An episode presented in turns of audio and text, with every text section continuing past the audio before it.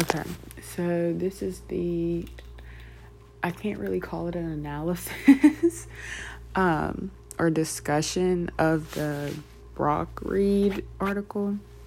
Um, to start off with, I understood none of it. um, and that was strictly because of the diction that was used. Um, the way that the article was set up, it truly made no sense to me. Um, especially when he was like talking about the metaphor of rape. That's when I was really confused. Um, not because it's the topic of like of rape, but because like I wasn't quite understanding how everything was supposed to line up.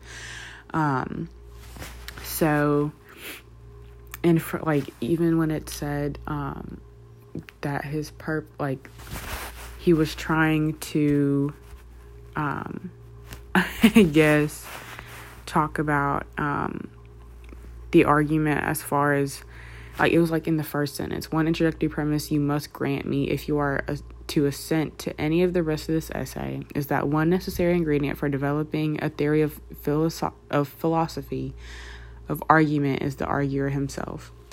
Um all I could tell you was that arguer is like I guess his main focus, but I couldn't tell you exactly why or how. So this week's reading I was kind of confused.